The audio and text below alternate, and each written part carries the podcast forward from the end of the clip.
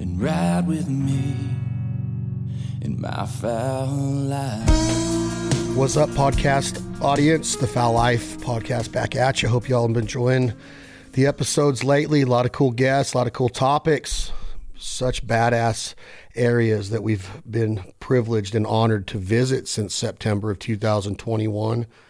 What an incredible fall and winter, and now we're into spring. Just got done with snow geese in Nebraska and Iowa. Looking forward to some turkeys in a couple different states, including Alabama and Tennessee and Texas and Idaho and Nevada and California. We're going to have our crews out chasing those thunder chickens, as my good buddy Michael Waddell would call them. We're excited. Our new turkey calls at jargongamecalls.com are incredible. We got three new diaphragm calls. The cuts are amazing. They were done by a Hall of Famer that we have collaborated with. And be on the lookout for our new pot calls and our new box calls hitting the website and the market at retail soon. Thank you all so much for the support of Jargon Game Calls. Today's episode of the Fowl Life podcast is brought to you by our friends at Rigid Industries. Own the night, see the light. I always tell people you can't do stuff in the dark, man. I mean, I guess there's some things you can do in the dark. Don't get any weird ideas when I said that, okay? Please. I'm talking about work. When you get out to set up a blind, when you want to set your decoy spread, whether you're on water, whether you're on dry field, whether you're on a river, it's always better to have the right LED lights, whether they're on your UTV, your ATV, the side of your trailer, your pickup truck, your bumper sets, your headlamps, your boats, whatever it's on. Rigid makes the best LED light bars, fog lights, bumper lights, rear bumper lights, anything that you can imagine to see better and make our jobs easier. Rigid is there for us. So thank you, Rigid, so much. And today's episode of the podcast is also brought to you by Thorogood USA. I don't like cold feet. We work hard. We need our boots to breathe. We need our feet to stay warm for extended period of time. That's why we depend on the American made Thorogood. Wisconsin, United States of America. Thank you to Andy and Jason and Bianca and the entire crew at Thorogood USA for believing in the culture of the American hunter and the quality i'm telling you the 12 the 1600 the 800s the rubber boots the neoprene boots the leather work boots you the, the slide ons the pull ons they have so many different designs we've been to the factory we watched them make pairs of boots right in front of our eyes and they are so legit so support Thorogood boots made right here in the United States of America and thank them when you see them. Today's guest is a pretty badass chick. I met her a couple months ago in the great state of Wyoming. It's Chris Ledoux country, in case y'all are wondering. I've been listening to a lot of Chris Ledoux. In case you guys need a good soundtrack to life, go listen to County Fair, Cowboy Hat, The Great Divide. Go listen to Copenhagen Angel, Copenhagen, Cadillac Ranch. Uh, uh, waiting on what's the waiting on an eight second ride, I believe that one's called. It gets me so fired up. But Chris Ledoux, God rest his soul, rest in peace, Mr. Chris Ledoux. His son Ned has a heck of a recording career going on right now. Ned, what's going on, my brother? But Chris Ledoux country, I love being in Wyoming. I love Cheyenne Frontier Days. The antelope are amazing along the I 80 corridor. I've been all over the state, you know, just chasing game, whether it was predators or mountain lions, bobcats, coyotes, mule deer, antelope, elk. Wyoming offers it all. It's God's country. I know that people refer to Montana as that, but Wyoming is truly God's country in a lot of ways. But the waterfowl hunting is on a different level too. And that's what we got to experience with Wyobraska, JJ Randolph, his stepfather, Mike, Mr. Mike, the entire crew, the family. They rolled out the red carpet. They treated us like they, we were part of their clan for years. And it was the first couple days we met them. We were cooking, we were talking, we were telling stories, we were laughing. I'm talking belly laughing in the pits. JJ runs a heck of an operation up there. And then he ta- says, Hey, let's go get our birds picked. So we roll through town. We're in Torrington. We're rolling through the town in our trailers. We got all these dead birds. Of course, we're keeping them separated for your possession limit to get them to where they need to be with a wing on. We're transporting them successfully and legally to get them to what they call Fowl Habits. And then we meet my guest today, Miss Natalie Fox. And the first thing I was wondering is like, this girl is petite. She's pretty. She sounds educated. And I find out that she literally left a career to pick ducks and geese. Is that kind of it in a nutshell? Welcome to the show, Miss Natalie Fox, Fowl Habits LLC. Thank you so much for having me. Um, yeah, pretty much. Um, I did not see myself going and doing this for the rest of my life at all, but it's been great. Um, I got my degree in zoology uh, from the University of Wyoming, uh, focused on mammals and um, wildlife management. I wanted to be a game warden. And then when I came back here with uh, my husband, I went to work for the post office for a little bit to pay the bills, great benefits, but I wanted to spend time with him and travel and go all over the place. And it just worked out perfect. did you, did you, uh, like have in the initial stages of the business obviously businesses build and they got to gain momentum and everything starts off slow and obviously you have a great pipeline of business with JJ and Wyobraska, but were there any regrets at the beginning of it? I know that you're getting to spend time in the great outdoors. You're with your husband all the time, which let's just be honest, that could cause some issues if it's not the best, the perfect marriage and you're with them 24 hours a day. You might be like, Hey, y'all need to take a break. I need a vacation. That happens once in a while with husband, wife businesses. But was there anything like, man, I'm, I'm going to go back and, and start working with lions and tigers with my zoology degree? You know, no. Um, honestly, the best way I can put it is I I absolutely love David. And I have never met somebody that I can just spend literally 24 7 with. And yes, we have our bickering, but I wanted to be with him. And he just told me, is like, hey, this is my schedule. I know you like the outdoors. We have to make it work. So if you want to do this, let's let's make it happen. And so about five years ago, I got my feet kind of wet with the bird cleaning. He showed me what to do, how to do it. And then the progressive stages, it just went from, you know, cleaning the occasional bird under an outfitter.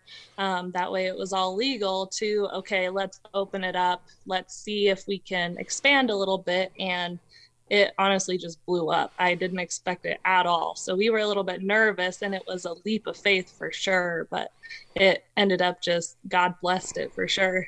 Before we get into JJ and Wyobraska and your husband's you know, he's had a history with these guys. He's worked with these guys as a guide and other things. I want to learn more about that because your husband's a badass.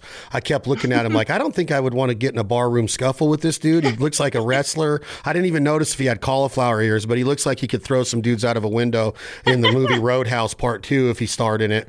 Where, where in zoology, when you're studying, Mm-hmm. Is do you go into different programs? And I'm not trying to sound ignorant. I'm really trying to educate myself here. Is there yeah. is there anatomy involved? Do you do like animal cadavers and you actually see the biological makeup, the ner- the nervous system of a bird or a, a mammal? You start to really study like the intricacies of how their bodies and their skeletals and everything comes together. Do you actually cut them open and see like you would in a regular medical school to where you understand the ins and outs of the anatomy fully of, of an animal? Not it doesn't specifically have to be a wild goose or a mallard duck, but mm-hmm. is it? Do you do you study that in the zoology program?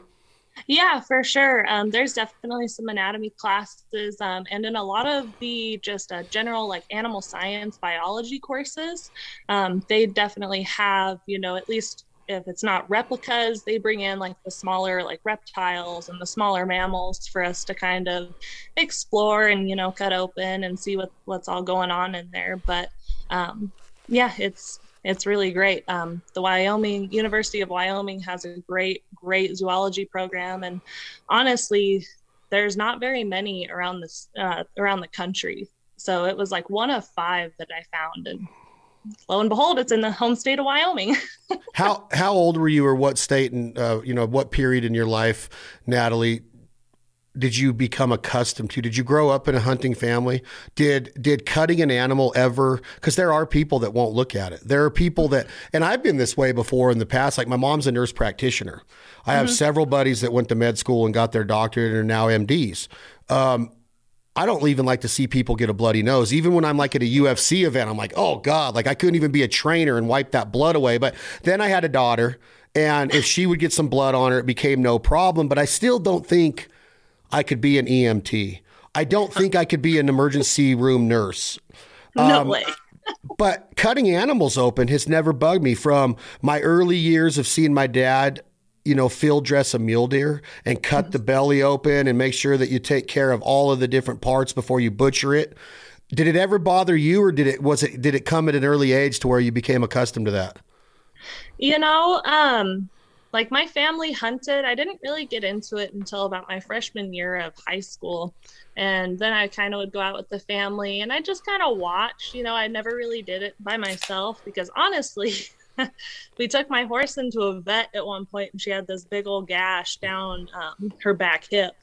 And I looked at it, I saw what they were doing to it, and I literally passed out over my horse that was sedated. And so we were both just laying there in the back of the vet office, just passed out.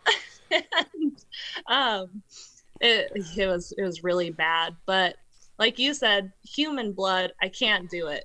My husband ripped off his fingernail one time off of the trailer hitch, and we went to the emergency room. And I looked at it and I said, I'm going to pass out. I have to get out of here.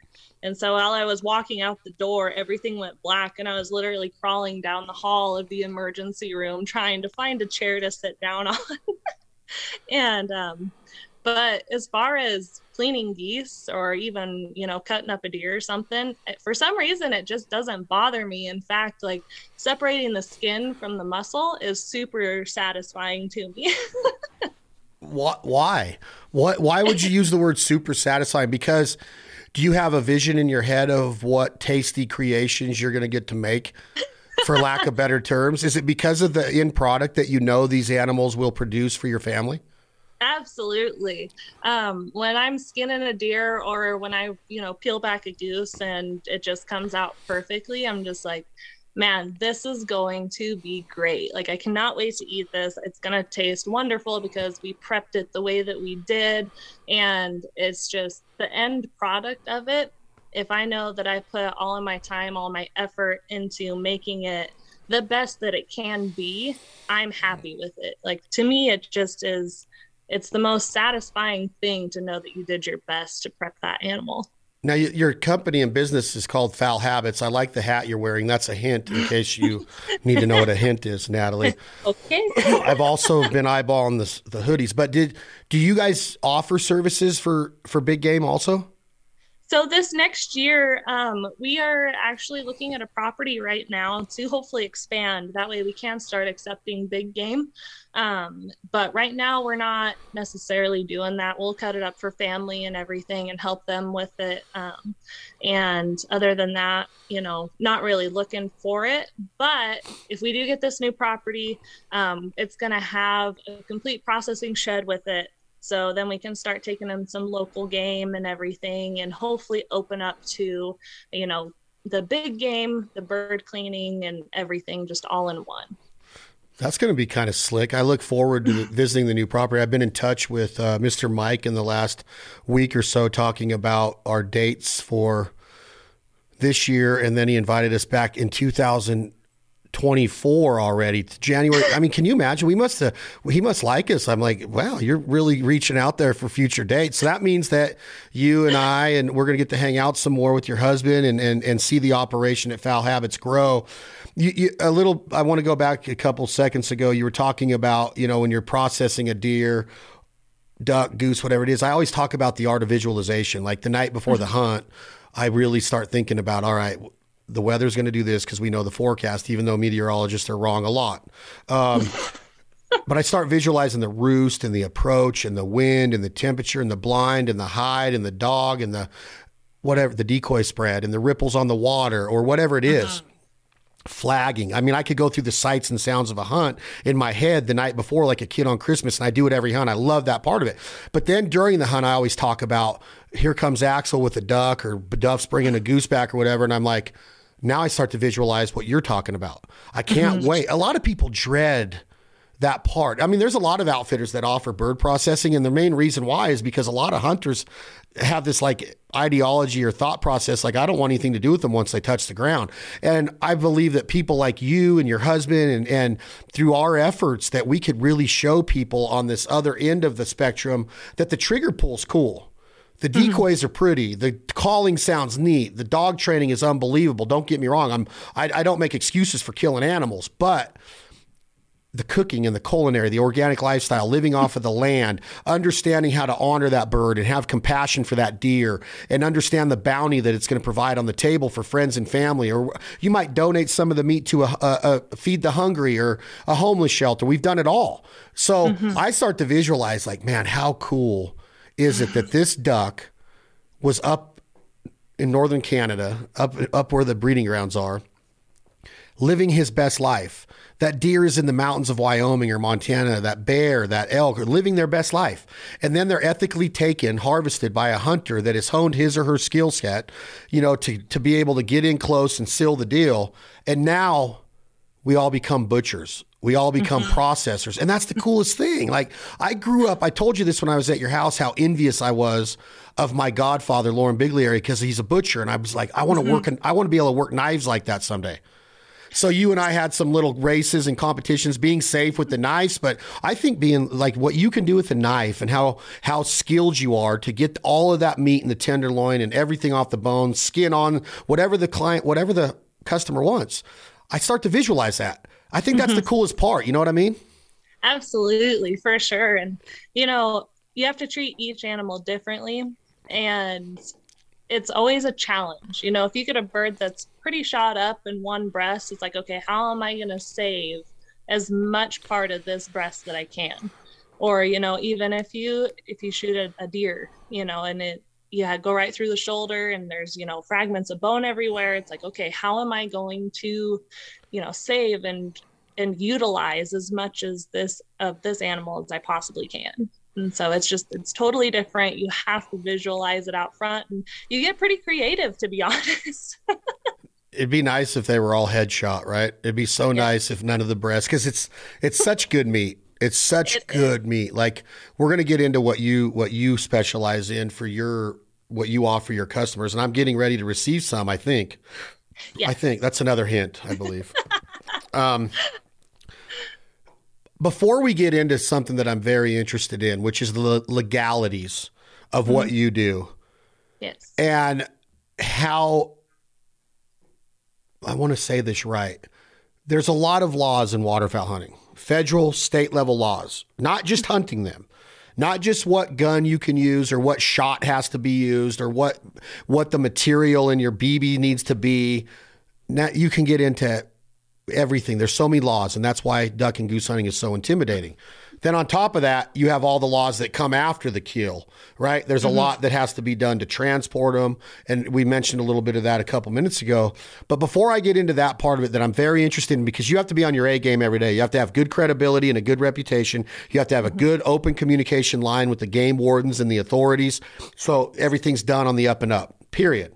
Okay. Um, we're talking about migratory waterfowl, that there are daily and possession limits on this. But let's talk about the history and how it goes down with JJ, because that this kind of seems like the, and I called it a pipeline before, but this is like a, a, a I would say a one October, November, December, January, February. This could be like a, a five to six months, somewhere in there, revenue stream just through one guy. Mm-hmm just in the processing part, the butchering and processing, not to mention the months after of the smoking and, and the and the food that you're prepping and and sending out all over the country. So yes. this is a this is a pretty good pipeline that you have. How does it happen? What is the history with your husband and JJ? Because JJ is one of those guys you fall in love with. Like he's honest, he's transparent, he's an ethical guide, he's low stress, he's low maintenance. I mean, the guy was wearing I think he was wearing Crocs one day in the yes. goose pit. I, I'm going to give him some shit about that because I don't think you should wear Crocs in a goose pit, but JJ does. Like I don't. I, I describe JJ as kind of like a free spirited reggae listening goose killing machine. If I don't, do you agree with that? I 100 percent agree. he's just awed. He's like, whoa, man, this is cool, man. This is gonna be a good day, man. Look at the geese, man. And I'm in there like freaking Beavis and Butthead, like shaking, like, oh my god, I can't wait. Go here they come. He's just like, chill out, bro. They're geese. But uh so, how does it go down? Your husband knows him before you do? Yep, yep. Um, so I guess to go back a little bit, um, David put himself through college playing baseball, and then uh, after he uh, got out of college, he went up to Saskatchewan and played for uh, the Regina Red Sox for a little bit, and then went out to Chicago and played for um, uh, the Joliet Slammers um, for a few years, and then blew out his elbow, unfortunately. But by doing that, it opened the door up for him to pursue his second passion and now his only passion, really, which is, um, you know, just hunting in general. And so he worked for a few different outfitters and he actually started um, guiding snow goose hunts with JJ out in Fairbury, Nebraska. And when we first got together, I was still in college and I would literally drive like back and forth every weekend out there just to spend time with them and I would help, you know, pick up the decoys and, you know, like set out the decoys. And JJ was always so nice to me. And um, eventually, you know, he got hired on here and with a different outfitter, un- unfortunately, but it's all good because we're still all really good friends.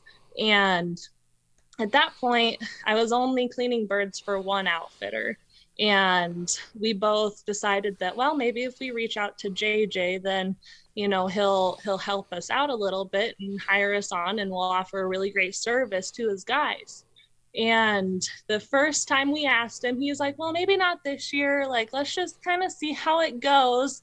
And so the following year i'm like hey jj we talked about this. How about this year coming up? Can i clean your birds this year?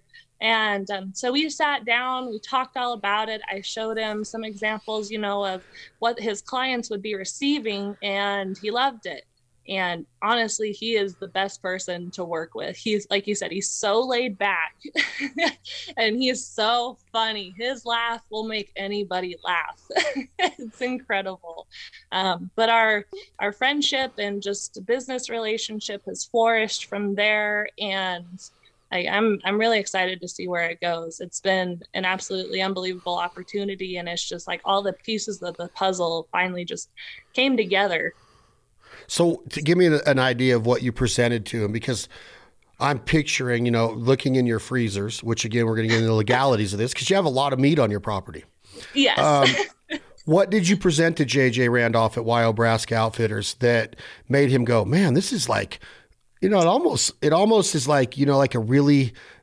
I'm going back to my, you know, my my grandma's and my mom, and like a really manicured loaf of banana bread, all wrapped in paper, and it's presented with like love and care to the neighbors during the holidays or whatever. You know what I mean? It's like when I saw your duck and goose packages, I'm like, holy jeez, like that is like legitimately legitimately packaged with like a lot of love and tenderness because yes. you care about it, right? You're putting out your name on that product. And, but in the long run, what it's really doing is when it's taken out of that freezer mm-hmm. and shrink wrapped that way and vacuum sealed and it looks that pretty, you can't help but go, I can't wait to cook that. I don't want to take out I don't want to take out the old school butcher paper with blood stains running through it because you let yes. it thaw too much and refroze it, or it got dirty, or it got freezer burnt. Nobody wants to cook that. This is a hmm. huge. This is a huge part of living off the land and being a, a provider, and being having the audacity. I guess is a bad term to say, but you have to have a lot of guts to go into this business. This is this shit could get old in a hurry doing what you do every day. Okay, so to to make sure that every package looks as pretty and well defined as you make it, JJ had to see that from the beginning. Yeah. So my goal, honestly, is I hate to see people waste what they have harvested and just waste meat or you know anything really in general. And so um, i actually worked um, and still work for a company called uh, seafood up in alaska. And they kind of got me started on the whole vacuum sealing process and uh, really taught me a lot up there because we were um, taking in sport fish and processing it that way. We were vacuum packing and freezing it, shipping it out. And I just remember my boss, Chrissy, saying, you know, take your time, make it look pretty.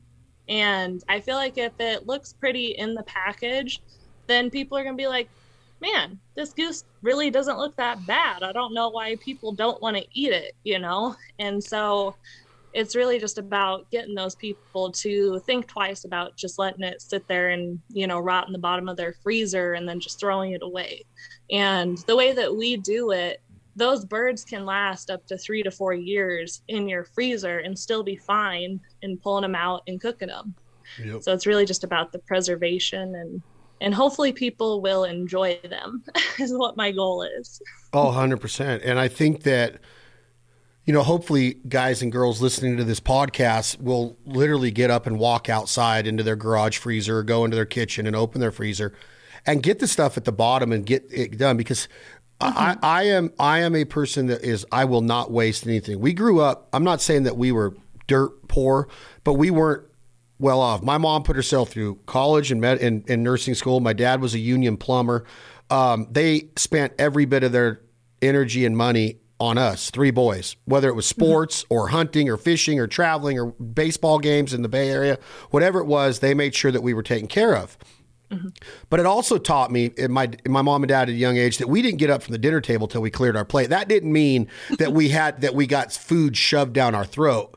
We had rules you taste it, and if you don't like it, you're probably gonna have to taste it again because this is good food, and you're gonna acquire a taste for it. Because a lot of people today are like, "Oh, well, he just doesn't like hot dogs, or he doesn't like sausage," and I'm like, mm-hmm. "That's impossible. Stop it. That's not that's not possible." All right, you're not going to tell me that your kid does not like this duck meat right here. There's this is good. Mm-hmm. This is good meat. So you know, I have this rule in my house that we don't waste anything.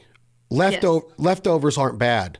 I mean, and people are like, why are you saving that bread? And I'm like, I don't know, because we're gonna make homemade croutons with it. I'm not mm-hmm. going. I'm not going to let that bread go to waste just because we can. I'm not going to do it. Um, last night we did a we did a video on on this on this provider cookbook thing with Caribbean shrimp, and we had some uh, jalapenos were an option in it. Right, they were optional, and I kept we chopped up these jalapenos, and they're sitting by the sink, and I'm like, we're not throwing those away. Those are going to go into an omelet. Those are going to go mm-hmm. into a stew. Mm-hmm. They're going to go into something, right? So my mindset with wild game is get to your freezer.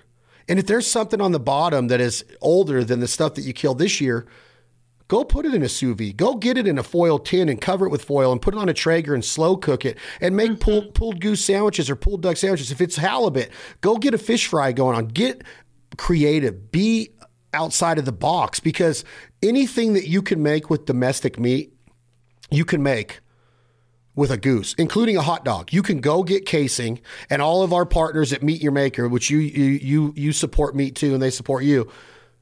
You could do whatever you can do with pork or chicken or lamb or beef or whatever it is. You can do it. So I hope this motivates people. Like I'm going to cook wild game every day. I'm we work out every day. We we watch TV every day.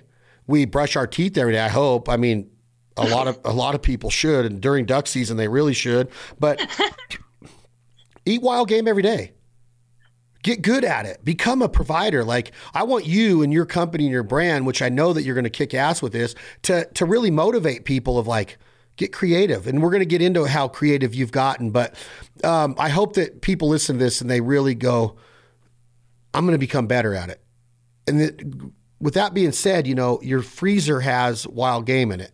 There's legalities of what you can keep in your freezer and how it can be mm-hmm. processed and does what you have in there count against your your possession limit and you got to go and educate yourself on this. I don't want to sit here and be you and I go over the rule book because every state's different. Then you got mm-hmm. federal laws on top of that. You have to go and talk to game wardens and I know that you have. You sit down with them. So Talk to me a little bit about the precautionary measurements that need to be taken because you are bringing in migratory waterfowl by the by the buttloads, like literally busloads. Well, I mean, we're wheeling them in in wheelbarrows into your into your garage. Um, by the way, some of the photos we got in the video are so cool, and I think that you're going to be really happy with it. Um, talk to me a little bit about that, about how you could be naive to it and just be like, or ignorant to it is a better word, and be like, I don't know, I didn't know. You have to know. Talk to me a little bit about how suited you were, how much you had to educate yourself, and how important transparency and communication and, and being a sponge and learning and abiding by the rules is when you're handling this much federal, wa- you know, waterfowl. Mm-hmm. Absolutely. Um, so before we started it, uh, I told David that, you know, we're not just going to do this and, you know, kind of be mediocre at it, I guess would be the word I would use. And, you know, it's a big deal. You can get fined a huge amount for it if you're doing something wrong. And once you're on that, that game warden's list, like that's somewhere you don't really want to be. So, no. I started out with um, kind of doing my own research. I pulled up a lot of U.S. fish and wildlife documents and just reading through them. It, it took me forever to get through all of the reading as far as all the legalities and there's a lot of words I didn't understand. and so um, while, I, while I was delivering mail, um, I actually delivered mail to the local game warden's house and became very good friends with his new little puppy named Lester. and, um, you know, I asked him and he had some knowledge on it, um, but we both actually knew the old game warden that uh, used to be here. And he used to go over to the processors place at that point in time, which was many years ago. And so he knew a ton about, you know, the legalities as far as bird processing. So I called him up one day and said, you know, I'm reading this. Will you help me interpret it? And so he told me, like, here's the major points that you have to have and that you have to know. So every bird has to be tagged before it enters your facility. They can bring it to you and tag it there, but they cannot just drop off and leave. Um, the documentations I have to have, you know, I have to have the name, address, um, phone number, I have to have signatures, I have to keep track of how many birds come in and if it's ducks you know i have to keep track if it's a hen mallard or drake mallard for records you know just because you can only have two per person for hens. And um, every bird it, you know it doesn't have to be individually tagged necessarily as long as it's in a group. Because when we package them whatever is on that tag that they fill out that's what's going to go into that vacuum bag and so if people want you know one bird per bag i'm like all right you got to fill out five tags for me though um, and then I have to keep all of my records for at least a year out. I mean, if I get checked, if a game warden wants to come in and look at all my records, like he's gonna have a stack to go through, but it's all there. It has my disposal date. So when I went and um, took them to the bird pit for disposal, it has what day I received it and what day it was harvested. So if somebody shot their birds yesterday but brings them to me today, I have to record that and log it. So it's it's a ton of paperwork, and people don't realize that um, if you're not keeping that paperwork, you cannot legally travel with a bird that doesn't have a wing attached. Like you can get in a lot of trouble with that. You have to be able to tell species, and so for us to both have you know my paperwork on this side and then you traveling with your vacuum packed birds with the tag it it shows the evidence of the species that way. So nobody gets in trouble. Um, that's how you legally can run the migratory bird preservation facility at that point. Which you know cleaning a bird with a wing on is a lot more a lot more time consuming and it's in a way more difficult especially for first timers or mm-hmm. beginners than just breasting a bird out. Even bre- even breasting a bird out with the skin on and the fat on mm-hmm. is more tedious and time consuming because you got to pluck the feathers off of it and get it all cleaned up around the area that you're going to carve. Um, and I also want listeners to keep in mind that even before you get to Natalie, um, you have to have a transportation tag. If you're, you have to be in the vehicle with your birds. You have to be able to claim those birds. If you're in there with two two bag limits of that day's hunt, it better be you and the driver, or you, if you're the driver, the passenger, are have your licenses on you and you're able to claim those birds and know which birds in the back of your truck. Keep them separated. Don't just throw them in a pile. If a game warden stops you, be able to say these four Drake mallards, this hen mallard, this canvas back, whatever your daily limit is. And out here in the West where we're at, it's seven ducks. But then you have one canvas back, one pintail, two hen mallards, this and that, and two redheads. And, you know, but we can kill seven Drake mallards in the Pacific Flyway. So keep them separated. Wings are on, obviously. And then when you get there, fill out the tag. I like, even in the blind, to have a duck strap with my tag on it, with my name on it. If my mm-hmm. dog brings that bird back, I put it on my duck strap. Now, Chad Belding has one duck. Clay sitting next to me has two ducks. Natalie has four because she's a dead eye. And but you're now you're you're only three birds away from your limit out west. It might be six ducks in Wyoming. It's five or six. You mm-hmm. have to have your you have to have your limit with you separated in the blind because there's no such thing as party hunting. You're going to stand mm-hmm. up and shoot. You're going to stand up and shoot together. You kill five ducks. The dog brings them back you don't just throw all five ducks in a pile. The game warden walks in and goes, "Well, what's that? Whose five ducks are those?" Mm-hmm. Well, that one's mine. No, that's not working. Keep them separated. Now you got them on your own individual strap with your tag and your name on it. Then at the end, you could take your pencil or your pen and say, "Okay, today I got three Drake mallards, two redheads, one hen mallard." Boom, and you got your you got your strap with your name on it, all ready to go to Natalie. Mm-hmm. That's a perfect way to do it. If you think in, in the perfect world, take the time to do that. You took the time two hours to set up a decoy spread. You took an hour drive. You took 20 minutes at the mini mart to get your breakfast pizza and your coffee. I mean, take the time to do it right. So then when you transport it out of the field, you know whose they are. You know who's taking them. If you go, t- they, they tell me that if you leave your pile of birds in the field and we get our picture with them, right? You still have to know which ones are yours in that pile.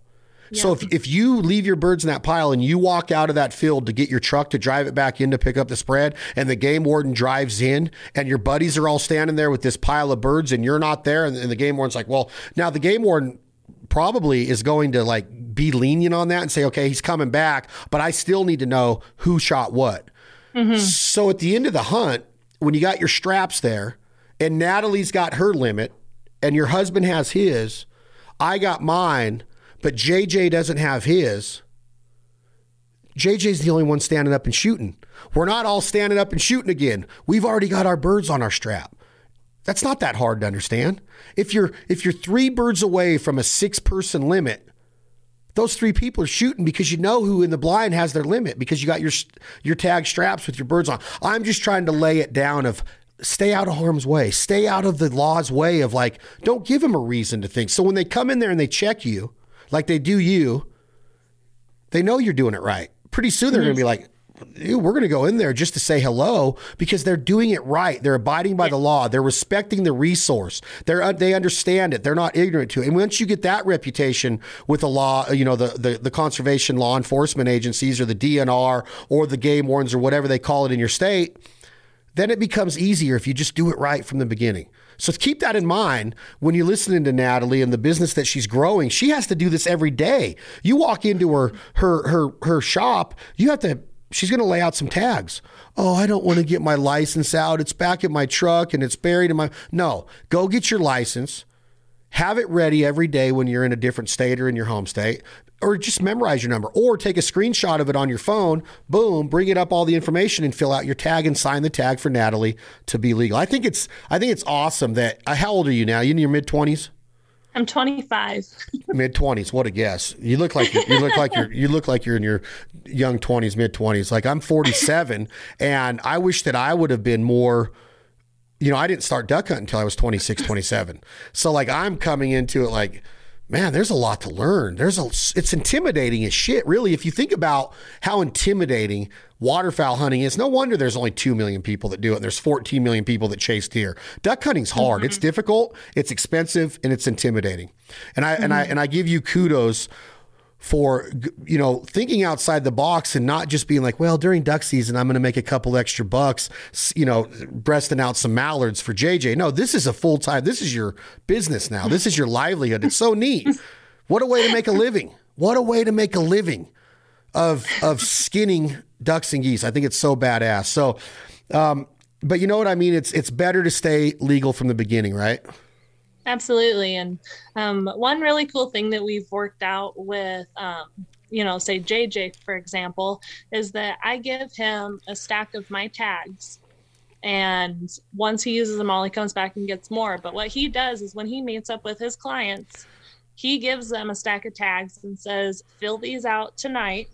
You know, don't put your, you know, species and quantity on there yet, but just have them pre filled out put your license number yep. on there, put your name, your address, sign them. That way, when you're in the blind, you can just at the end of the day just write down, okay, I got four Canada geese, and then you're done. you don't done. have to fill anything else out, and you're legal. And when the guides come up, you know, they have to have them zip tied with the tag on, even in transport. That way they're legal because they have, you know, four or five people's birds with them. And, you know, that's ranging anywhere from 16 to 25 geese. I mean, it just it makes it so much easier and so much simpler if everything is just you know thought out. Just do it a little bit beforehand just prep a little bit and it's going to make it easier on everybody and everybody's going to be legal at that point. So it's a huge huge part of it.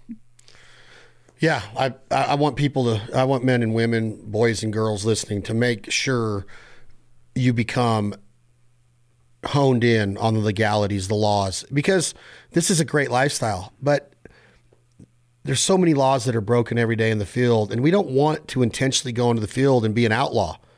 That's not what hunting's all about.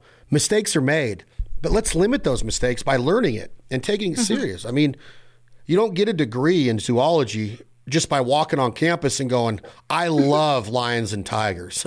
I mean, there's a there's a lot of books that have to be read. There's a lot of time and study and essays and theses and all of this stuff that needs to be completed to get that. Is it a bachelor of science to get a, a degree in yeah. zoology? To get your BS in zoology, you don't just walk in there and go, "Hey, I've been to the zoo. Give me a degree." Yeah. so you don't just walk into a blind and go, "Man, I'm a duck hunter now." No, study up. Learn how to blow a call Learn how to sound like a duck. Learn the cadences. Learn a decoy spread. Learn what ripples on the water and chocolate milk mean. Flagging. Learn what barometric pressure is and wind and chill and all of the stuff that happens in a duck's ears and a goose's ears to make them go, oh my gosh, I got to go feed today.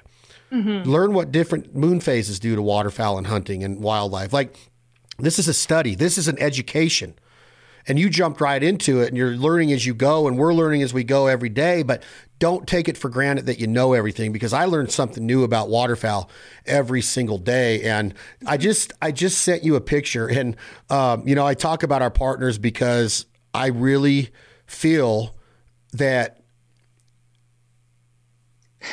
it means a lot to me Natalie to have partners that support this culture you know what I mean? like I, you're laughing at the picture I sent you because it is an awesome picture. You got to admit that's like a print ad right there, right? That's like nature's grocery store, right? That's a killer yeah. shot. Um, but Kershaw Kershaw Knives is a big partner of ours, and the reason I bring Kershaw up, I'm wearing their shirt right now, Natalie, is that what you do, you have to have a sharp knife. Yes. Okay. We work with knife sharpening companies. We work with Work Sharp. We work with a lot of different people that make sure that we have what we need to be successful in the field and after. So to be able to depend on companies like we do, I don't want people to ever think, well, you're just paid to do that. Have you ever thought about that these companies are believing in what we're doing? That should mean something to the American hunter. Mm-hmm. How Traeger supports you. That should mean something to you. And I know that it does to you and your family and your husband that wow, they're, they're not looking down at us being like, uh, you kill animals, we're not going to support you. Yeah, we're support you. You you're taking the responsibility of taking an animal's life. Now you're going to take the responsibility to prepare that bounty from butchering and processing to preparation to dry rubs and marinades to ingredients and uh, salts and spices and all that to putting it out on the table with a smile on your face going, Watch this. Oh my God, is this beef? Yeah, mom, it's beef. No, it's mallard duck. And then she spits it out. And I'm like, what are you doing? You just said it was unbelievable. like you can't be that person, right? And I see people doing that all the time. That's you that's not fair. You can't play both sides of the you can't say it's good and then find out it's duck and go, oh my God, I can't believe you tricked me. Right. So I, I think that it's great that companies like Kershaw Knives and Meat Your Maker and Traeger and Work Sharp and all of the companies that we work with support hunting. Mm-hmm. That, that, it's not about raw raw. We get to, we get to work with their gear. It's not oh this segment's brought to you by another sponsor. Think bigger than that. Mm-hmm. Think think bigger that you have these companies out there that actually support this unbelievable lifestyle, this culture. That's how I look at it. So when people go, you're always talking about your sponsors. No, I'm not. I'm talking about this life and Kershaw and these companies that we work with support this life. So that's how I would look at it. Now, if you have something that's neat and you can be a quote unquote influencer or have some credibility in the marketplace or have something that these partners want to work with you on, think all the power to you. Have the confidence through watching what we're doing that you might go, I want to go talk to Kershaw because I have this idea for this da da da da da da boom. And that was your Fowl Habits. And now you're working with different companies. So when I bring up partners and going into this picture I sent you, Kershaw Knives became a part of this day because I was using my Kershaw to, on video, we teamed up together. We tag teamed ducks and geese from pulling the skin and the feathers away, getting to the breast meat, getting it prepped, getting all of the meat and the tenderloin off of that breastbone, clean cuts. We were we were seeing how long it takes. And with a sharp knife, and we were going fast. And I tell people, don't go fast until you can go fast because you can nick yourself. And that nick with a Kershaw will be a pain in the you know what for days to come because they're sharp. And you've nicked your finger, I'm probably going to guess hundreds of times in the last five years doing this. Um, but my point is, Natalie, is that it doesn't take that long. It doesn't. Once you learn how to rip that skin and you use the right technique, my technique was different than yours. Mm-hmm. Your technique was different than anything I've ever seen. I can't wait to. Sh- I can't wait when we put when. Hey Jack, when we put up this video, is your microphone working? When we put up this video or this podcast episode, I want to put a video of Natalie cleaning birds the way she does because it is the most unorthodox grip and and back backwards that I've like that I was ever taught. I was like, what is she doing? Like she's going to cut herself, and then all of a sudden the bird was perfect, right? So I want to put that video up to show people that there's different ways to do this. Taking your time is key. I go too fast a lot of the times, but I've gotten to the point to where I can get ducks clean really good and get all the meat off. And then you hear this. Well, why didn't you keep all the skin on? Why didn't you keep the legs? Why did just because I show a little bit doesn't mean that mm-hmm. we're not keeping the legs. It doesn't mean that we're cleaning every bird this way. Who are you to tell me how I have to eat my ducks and geese? I put up a mm-hmm. video. We put up a video of cleaning duck and cooking duck, and it was an amazing sesame Asian sesame dish. Jack, was it amazing? The sesame duck? Amazing. amazing. Okay, this shit's amazing. Instead of comments coming in of like, thank you. Thank you for showing us a different recipe. Thank you for showing us this lifestyle. Thank you for saying that you can make duck taste good and showing us how to. You know what they say? Uh, you got to keep the skin on. Uh, you got to pluck the whole duck. Uh, you got, and I'm like, why? I, we we kill a lot of ducks and geese throughout the year, and we eat every one of them. Why mm-hmm. are you telling me how to do it just based on this video you saw? Do you? Do you? If you're killing a thousand birds a year at your duck club legally and you breast every one of them, good for you. If it's legal. Mm-hmm. If you pluck every one of them because that's what your dad taught you and your grandma or whoever, good for you. That's you. But if we're doing it legal why do you, does everybody think they have a platform now? You know why? Because social media has ruined the fabric of our society and the culture, right? It's destroyed who yes, we are because everybody is a critic now. Everybody's a know it all. Everybody's got credibility in the marketplace. Just do you. Okay. Mm-hmm. So, my point in that is that you don't keep the skin on every bird you clean. You give your clients a choice. Mm-hmm. It's it's legal. You it's not wanton waste. I don't have to legally take the legs off of every mouth. There's not very much meat. I love taking the, the legs off of a Canada goose and a speckle mm-hmm. belly goose and putting them in a gumbo and a roux. I've been taught that by my Cajun friends. My buddy Lindley Holloman down in the Cajun country, Louisiana, taught me the best recipe in the world for duck duck legs and goose legs. It's an amazing way to cook them. But talk to me a little bit about what you see as far as all the different styles. Like what what do most people want? What are you most comfortable doing? Because it all takes time, but there are uh, there are parts of this that take more time than just breasting a duck out. What what do you see the most that people that they request from you? You know, as far as let's say let's start out with like geese. Um, most people just want the breasts. I mean, honestly with geese people are for some reason they're super turned off by it. They're like let's just get the breasts. That's all i want. I don't want them fully plucked. I don't want the skin on.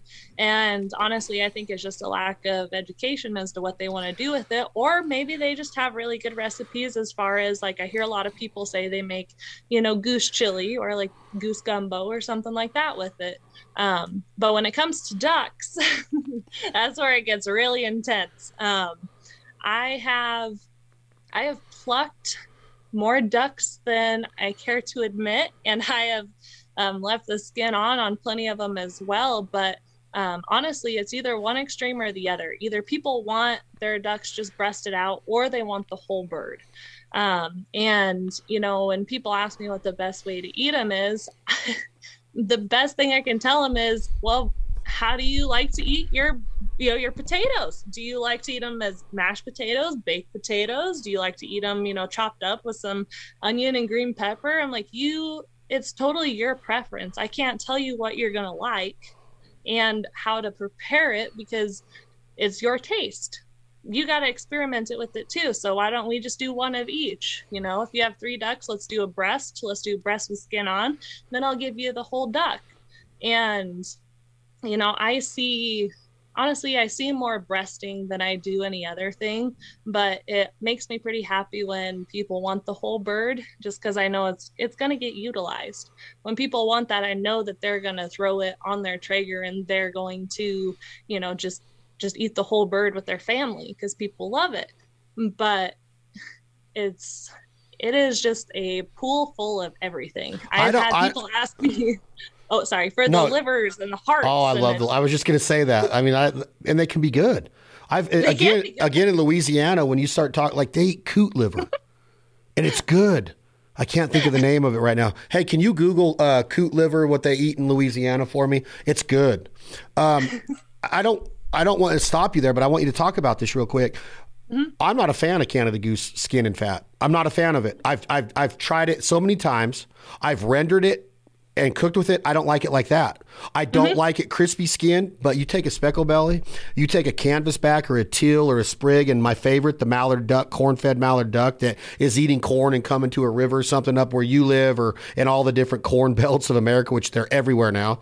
Um, I love skin on, crispy skin slices, eating the skin with it, eating, but when it's cooking with that skin on, I don't throw that fat away. I'll take it and I'll put it in. Like I love to eat Vietnamese food. I love pho. You know, the the soup with the with. I love beef tendon. I love beef tongue. I love I love rare steak. I love a ton of stuff. I love tofu. But I take those containers that it comes in when you get it to go and I save them. And then I take my sharpie and I write speckle belly fat. And I'll take that fat after it cools down and I'll put it into that container and I'll freeze it. And then when I go cook those potatoes you're talking about. Mm-hmm when I fry up a tortilla for a taco, duck fat, speck fat. I do it with mallards. Now, do I do every one of them? No, because when I'm in duck camp and we kill 35 mallards that day, and I'm and I'm like vi- vi- again visualizing what I'm gonna do that night. No, tonight I'm gonna do this. Tonight I'm gonna make my sesame duck, and people are gonna put it over a bed of brown rice or white rice, and they're gonna be like, "There is no freaking way that's duck," and I have the confidence to do that make Nerf footballs. We use chef string. We stuff them with vegetables. We take the breast out and butterfly it. We do things with prosciutto and different cheeses and sage leaves and all kinds of stuff. So you you look at the provider cookbook and you're like, there's no way they're doing all this stuff. Yes, we are. We did one yesterday. We're cooking wild game seven days a week, sometimes multiple times in one day, and we love it and you get creative with it. So I love the fact that you offer all that, but I bet you, man, I could imagine you and your husband are sitting there and these guys leave and the tags are all filled out with their, with their, with their, you know, the piece of paper that you can say what you want on it. And you grab it and you're like, all seven of them dudes want every one of their ducks plucked and your fingers, I could just see the carpal tunnel and the arthritis setting into your fingers. And I'm like, you really got to take care of yourself, Natalie. Like, this is like my brother's a physical therapist and he doesn't use, you know, there's some chiropractors that use those activator guns because their hands get so mangled and they get such bad arthritis and carpal tunnel in their wrists and their fingers and their joints and their knuckles and all that. Their tendons and their ligaments and all that get so messed up over the course of their career you got to keep this in mind. You're using your hands and you're tearing that skin away a lot. Like I hope that your husband's giving like this is my favorite part to get massaged on my hand, like here between my index and my thumb. Like that takes my headaches away. I hope that your husband, if he's listening to this, which I know he is, I hope that he's giving you hand massages and foot massages every night because you're on your feet a lot. So that's just that's my two cents on that. Take care of your hands, Natalie Fox. Um, let's go into some of these things that you are creating daily. Now, your goose pastrami I had, which JJ's like, you guys want pastrami sandwiches, and I'm like, hell yes. Now I've done this. My buddy Sam Sabini has a a speck uh, pastrami recipe that we've done here several times and we eat off of it all year. We vacuum seal the pastrami when it's done, the pepper, the brines, whatever you do. I don't want to give away your recipes or Sam's, but it will be in the provider cookbook edition too. But you, you're doing goose pastrami, you're doing cheddar sticks, you're doing. Here's what I love about what you're doing. There's no filler. That's crazy to me. Now, when most people get a, a Jack Link stick with beef, it's not all beef. Okay, it's a lot of it's beef, but there's some filler in there. When I do duck sausage or breakfast sausage, there's filler in there of pork. When we do our street tacos with snow geese last week, I showed it right on a video. This is how much pork we're doing 80 20, 80% goose, 20% pork fat. You're doing 100% Canada goose sticks. Mm-hmm. That's awesome. Talk to me about it. um, so it all kind of started last year. Um, we just we had a whole bunch of goose in the freezer, and we're like, all right, we're not going to let this go to waste, and let's just make some some snacking, you know, food that we can just munch on throughout the whole year. And so pork fat, honestly, is really hard to find up here. Um, it's really strange, but everybody uses it. The um, the delis and the butchers and everything they keep it for themselves so it's really hard to find it and so it's like well let's just let's just try it let's just make a hundred percent goose no fat nothing added into it. Let's see how it tastes. And so our process takes us seven days. And so it is a long thought out very caring. There's lots of time put into it. And these goose sticks they do not taste like a goose smells. and what I tell people is that if I can clean 6,000 of those stinky boogers for, you know, all throughout the year, then, and if I can eat that smoke stick, I guarantee you, you're going to eat it and it's not going to taste like goose and you're not going to know it's goose. And um, when I tell people that there's no filler in it at all, no additives, it's it's kind of funny to watch their reaction because they go from yeah, I want some smoke sticks to ooh, it's all goose. I don't know if I want it now. And it's like no, no, no. I promise, it's really good.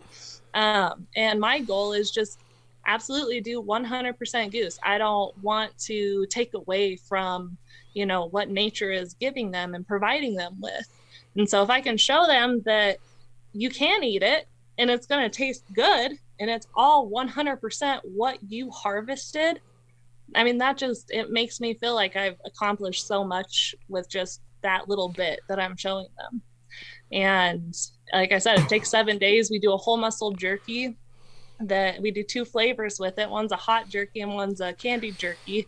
We do everything on our Traeger and one of my friends that comes over and occasionally helps me, she goes, I opened a bag of beef jerky the other day and she's like, I don't like it anymore. She's like, I just want goose jerky. That's all I want to eat. I don't want to eat beef jerky anymore.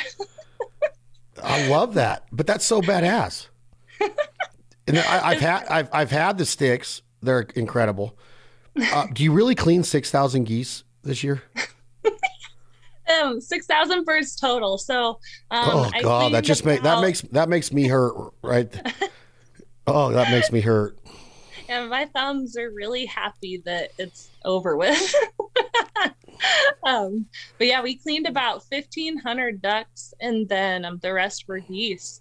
And you get some tough boogers in there for sure. And you know i'm i'm not the biggest person in the world and so ripping open those those greater canadas I had to figure out a style that definitely worked for me. And, you know, it's a great way for, you know, more petite people to, you know, rip open a goose like that. I posted a video of it on my Instagram um, to kind of show people it's a little bit of a different style because, you know, a lot of people start at the very top of where the neck connects. And I start at the bottom and it works great. So, um, See another opposite just, of what I do. I start up top. I showed you my pinch technique. So that's what's cool about it. Is there's so many different techniques. Yeah, and, and, and as sure. long as you get the deal done right and, and it looks good and you get all the meat off the bone, yes, the way that you want to where you're legal. It's there's yes. so many different ways. Uh, not every butcher butchers a deer the same way. I've seen several different butchers cut up, you know, dress a deer and butcher a deer completely different. There's no mm-hmm. right way or exact way. But let me ask you this as far as what you offer. If I go up there and hunt and I come in, here's my birds I want to breast, and I could take those breasts home. They're going to have a wing attached. I'm, I'm leaving the state. I'm transporting them.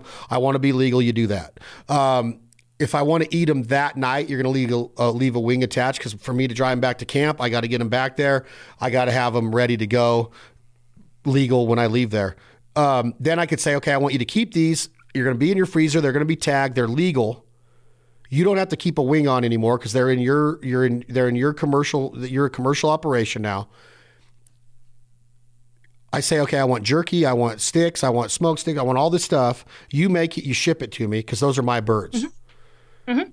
Can I call you up and be like, hey, I want to buy some smoke sticks, but I didn't hunt with you this year. I've never been there, but I heard this podcast and I want to eat some of these. Can I legally call you and say, Natalie, I heard you on a podcast. I didn't hunt with Wyobraska. I've never hunted in Wyoming at all. Or, but I want to, I want to buy some of your goose sticks. So legally, no, um, that cannot happen. So the way that I am set up, it has to be your harvest. Um, I would get a very, very large, nasty fine if I were to sell you um, processed sticks, um, just because facility wise, uh, if I were doing that, I would have to have an inspector, a USDA inspector here at all times, seeing what I did. And with that comes a million dollar facility, which I cannot afford. one day, one day. Fingers crossed. It'll happen.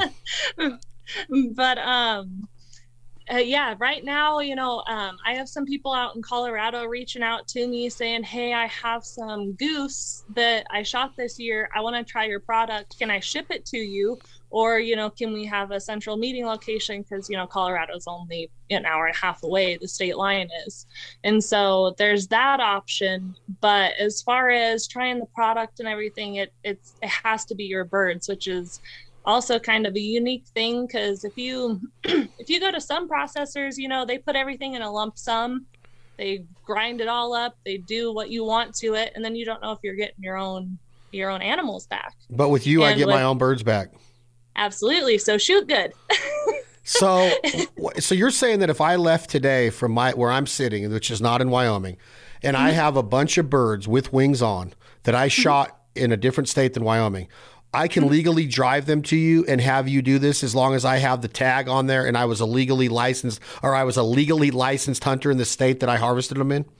Absolutely. Um, oh, that's I cool. You, yeah, I help people walk through, um, like the people down in Colorado. I'm like, here's what I need from you like here's what i have to have documentation wise for us to legally take them in and be able to process them process them for you but whoever would want to do it mailing driving whatever would happen um, we can le- legally accept them as long as they're properly labeled and properly like tagged on the packages so it's it's kind of really cool i think it's awesome i um we made goose tacos when we were up there with processed goose meat that we grinded that day and mm-hmm. ate. There's some legalities around that. You can't just go to camp with one of these grinders we have and grind up all your birds and then carry that bird home grinded. You can do that if it's through a USDA licensed commercial operation and take it home mm-hmm. without a mm-hmm. wing on once it's been processed. But if you're just doing it yourself, you can't grind up all your birds at camp and then be like, oh, I'm driving these all back to Nebraska from Wyoming. You can't do that. Look into the laws, please. Be diligent.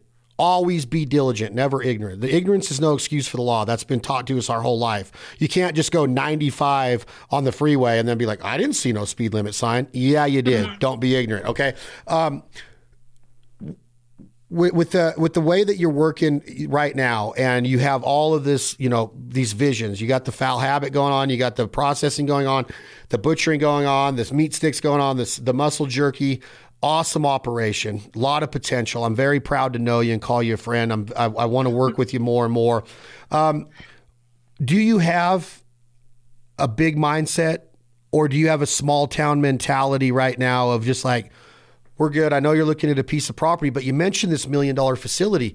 This could kind of be cool of mm-hmm. a wild game, a national wild game service of this. This is a it's a neat idea, I think, to get more people you know the ability to get their birds back that don't necessarily want to do it themselves like do you have visions of this is your business model like uh, is it is there is there a lot of growth potential for you and your visions you want to get bigger and bigger Absolutely, I do. Um, my biggest goal is just to have people enjoy enjoy what they're harvesting and make the most out of it. And I would love to expand to the point where we're helping people all over the place make that a reality for them. And, you know, the next step would obviously be, you know, doing the big game side of things.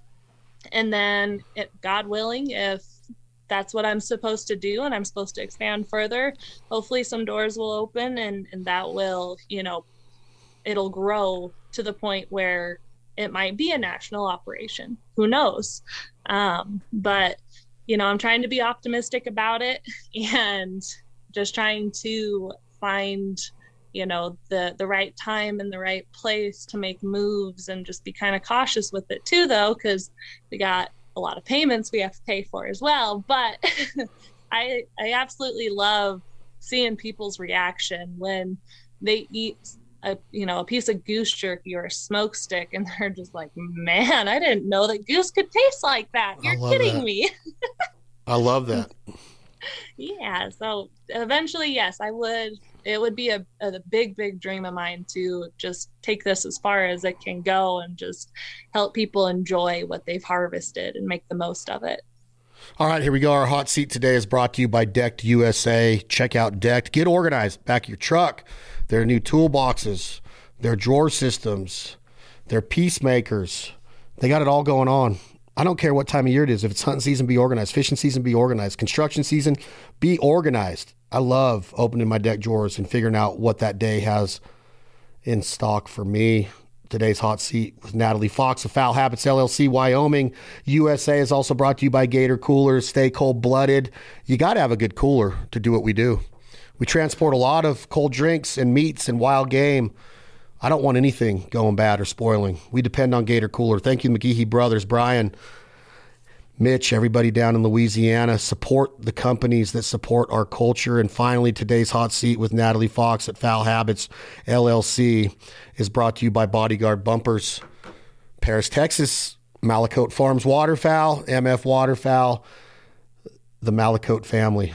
If you want something made in America that was made out of necessity and is untouchable by any other brand, in my opinion. Look no further than Bodyguard bumpers. They're on the front grill guard, the style, anything that you want, front and rear bumpers, running boards. The Malacote family down in Paris, Texas, can make it happen for you. I don't care if it's a Jeep, a Ford, or any of the other manufacturers in the country. They'll get you handled. Stay safe. I don't know how many times my bodyguard bumper has kept us safe on the highways and dirt roads. You can only imagine what we've encountered out there with thousands and thousands of miles traveled every year. So thank you to all of our partners. Today's hot seat, we're just going to talk a little bit. You got to be quick on these, Natalie. You're skinning ducks and geese. What song are you listening to? What's your go-to? What's your music go? Um, it's definitely some R&B and um, a little bit of kind of alternative music. No I country, love- huh? well, country is more of like a mellow feel. Like I, I do listen to some, but if I'm out there cleaning ducks and geese for all day or five hours at a time, I need something that's gonna definitely put me in the mood and keep me motivated. So are we and- talking like 24 karat with Bruno Mars, that kind of R&B? Are we talking about hip hop and rap like Biggie Smalls? Um, or are we talking alternative music like some alternative rock? Um, what are we talking here? Um, it's honestly it's a little bit of everything. Um, my playlist goes anywhere from the '80s to um, modern day with like some Machine Gun Kelly.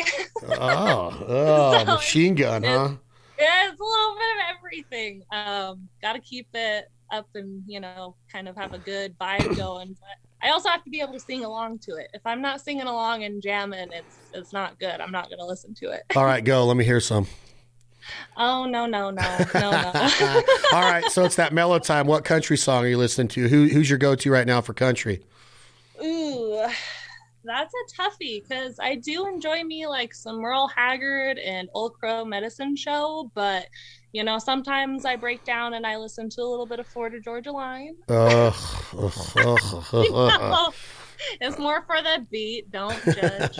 I'm not judging. I'm not saying a word. If it's an adult beverage time, are you pouring or are you pulling? Are you pulling a cold beer out of a cooler or are you pouring something into a glass? What's your go-to adult beverage? I have been in like a really good groove of Moscow mules lately. oh, Moscow mules. Yes, we got um, some copper cups for a wedding present, and it's like, what the heck do you do with copper cups?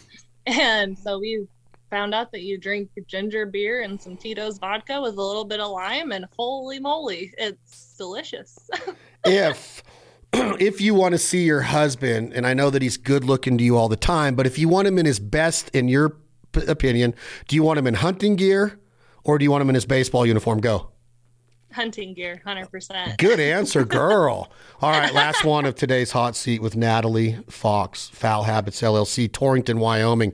Check her out online at Fowl Habits LLC on Instagram, correct? Yes. Is there a website? There's no website yet. oh, we need to talk about that. We need to get you a website, okay. girl. Today's Help, you forget. Today's got a smartphone. today's last question of the Fowl Life Podcast hot seat. If you could go one place tomorrow, where would it be? And you can't be Alaska. Oh, okay. it was going to be um, Alaska, huh?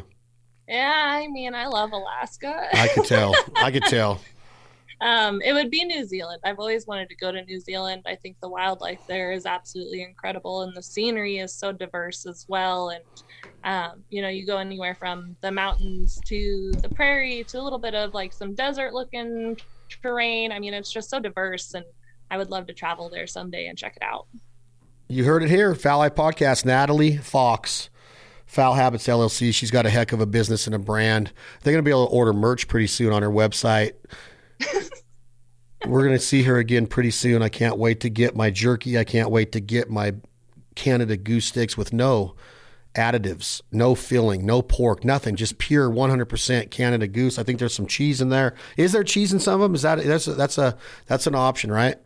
Yep, absolutely. Um, jalapeno cheddar is honestly, in my opinion, the best. But we also do a pepper stick and um, an original, and it's really good with cheddar in there too. You can always put pepper jack in there, but it makes it pretty spicy. So if you're not a hot person, I'd just stick with the jalapeno cheddar. Send it all to us. We're ready to take our shipment in. I okay. Want... I love it. Thank you, Natalie, for being here. Any closing words? Um, just thank you so much for having me on. Um, your guys' support and just the friendship means the world to me here. Um, it's something that I honestly never thought would happen. And I am so honored to just know you guys. And thank you so much for all your help and just support. Heck yeah, we, we're honored to know you and be friends with you and your husband JJ and Mr. Mike and the entire crew. Wyobraska Waterfowl, book your hunt with them. It's a first class operation, and they they got them. They get it. They got them. They know how to hunt. They know how to scout and they got the birds. It's an amazing sight to see especially with some snow on the ground and those foothills and the river and the cornfields and just the small city cafe and the feeling. And you're around the Nebraska border. That's why they call it Wyobraska, in case you were wondering. We hunted on both sides of the state line. You got to have your license on both states if that's going to happen. Different possession limits, different daily limits. It's amazing everything that goes into this amazing lifestyle. We're honored to be a part of the American hunting culture. Thank you all so much for your support of all our partners and sponsors. Episodes of the Benelli's The Fowl Life appearing right right now on the Outdoor Channel. Then brand new season, season 14 of Benelli's The Fowl Life airs June 27, 2022 through December 2022 exclusively on the Outdoor Channel. We got a ton of cool locations and episodes we're going to bring your way. Check out more episodes of our sister podcasts where the pavement ends and this life ain't for everybody. Jargon game calls the provider life. Get your rubs, get your cookbook, get your new duck calls, goose calls, turkey calls. It's time to get in the woods and chase those toms. Stay ethical, stay legal, and most of all, stay safe. Enjoy the outdoors with your family and friends. Introduce somebody new to the outdoors as much as you can throughout the season. Thank you to Fowl Habits LLC, Torrington, Wyoming, America. The Fox family, thank you all so much for being here. This is My Fowl Life by the Rock Band 2 a.m. Logic.